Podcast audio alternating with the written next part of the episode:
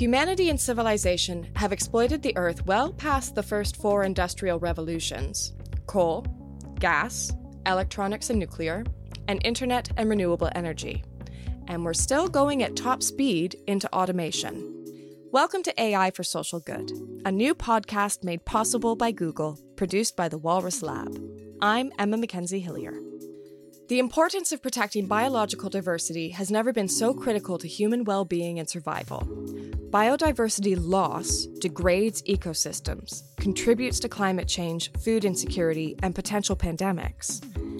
AI offers tools that can help monitor and reverse biodiversity loss.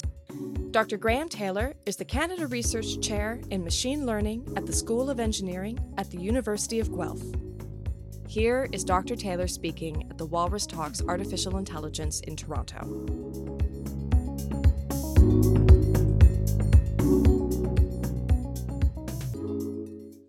Hello, I'm Graham Taylor. I'm a professor at the University of Guelph, and I'm the research director at the Vector Institute for AI. As tonight's opener, I was asked by the organizers to define artificial intelligence. I think about AI in two ways. First, it's a multidisciplinary field of study that focuses on the development of systems that can perform tasks that typically require human intelligence.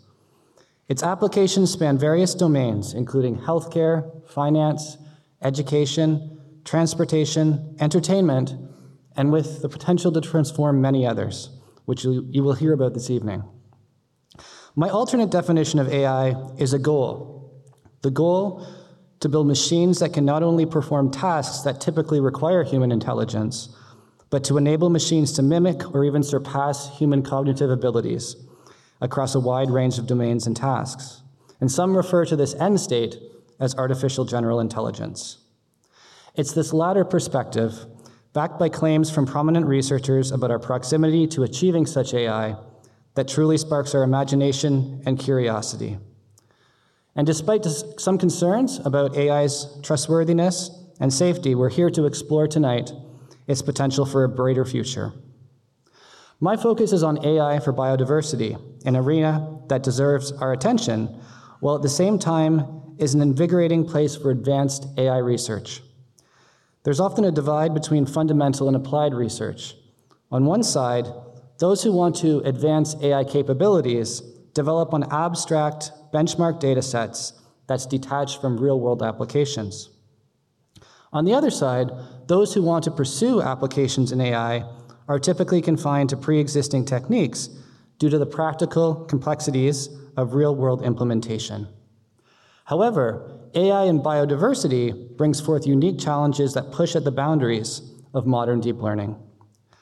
Biodiversity, essentially the diversity of life on Earth, has more than just scientific importance. It shapes our lives and our planet's health. Yet, despite its significance, biodiversity has suffered severe declines. Between 1970 and 2016, vertebrate species populations dropped by an average of 68%. And what's behind this decline? Climate change, pollution, invasive species and disease, overexploitation of species, and changes in land use and sea use, including housing development and unsustainable agriculture. Monitoring and reversing biodiversity loss is a daunting task, yet we're nearing the creation of cost efficient methods that yield faster, high volume biodiversity data.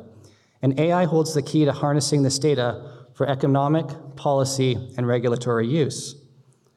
As machine learning researchers face with a problem as big as biodiversity, we often first ask, well, what's the data? I'm part of a collaboration led by the University of Jyväskylä, University of Helsinki, and Duke University called LifePlan. LifePlan aims to build a planetary inventory of life and has enrolled more than 100 teams worldwide to collect different types of biodiversity data.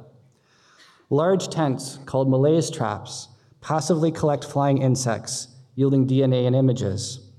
Cyclone samplers literally suck DNA out of the air and soil samples are analyzed for fungal DNA. Camera traps photograph animals day and night, and AudioMoths record bird and bat sounds. My team zeroes in on DNA barcodes and imagery. DNA barcoding is a technique developed at the University of Guelph that uses a short, standardized segment of DNA. Despite its reliability for species identification, DNA barcoding is costly and time consuming. Hence, we're creating computer vision techniques for quick, in the field identification and bulk identification of hundreds of thousands to thousands of insects in a single image. Identifying plant and insect species presents unique challenges compared to mainstream computer vision. For instance, class imbalance, where a few species dominate the data with just a few samples for others, makes it very difficult to learn the rare classes. The problem is also fine grained, which means very, very similar species are hard to tell apart. And unlike popular datasets like ImageNet, where AI has surpassed human performance for some time, here a trained botanist or entomologist outperforms the best AI systems.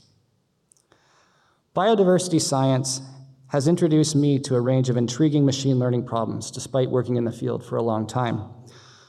Open world recognition refers to the ability of a model to recognize and categorize new, previously unseen classes in real world scenarios, beyond those that it was initially trained on. In biodiversity, recognizing known species and discovering new species are equal, equally important. Set valued classification, where a model outputs a subset of possible classes for a given input, like an image. This reflects human like capabilities, offering a narrowed down set of options while maintaining uncertainty. Biodiversity introduces us also to hierarchical rather than flat class structure. Taxonomic classification uses algorithms to categorize classes according to Linnaean taxonomy, from kingdom all the way down to species. So, looking forward, the technologies that excite me most include non destructive passive traps like Diopsis that can collect imagery without killing specimens, and they don't need human intervention. Nanopore sequencing, which promises the capability to sequence DNA in the field rather than in the lab. And as we have done with language, the opportunity to build foundation models for biodiversity data on top of efforts like LifePlan and the Canadian led BioScan. Machine learning for biodiversity yields many interesting technical problems that inspire researchers like me. And ultimately, our goal is to drive desired future behaviors in the ecosystem to improve life for us and for future generations. Thank you.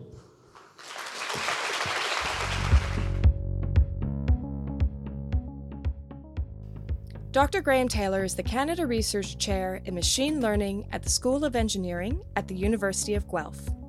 He was speaking at the Walrus Talks Artificial Intelligence. To hear more of these talks, subscribe to AI for Social Good on your favorite podcast platform. You can register for upcoming events online or at a city near you by visiting thewalrus.ca/events.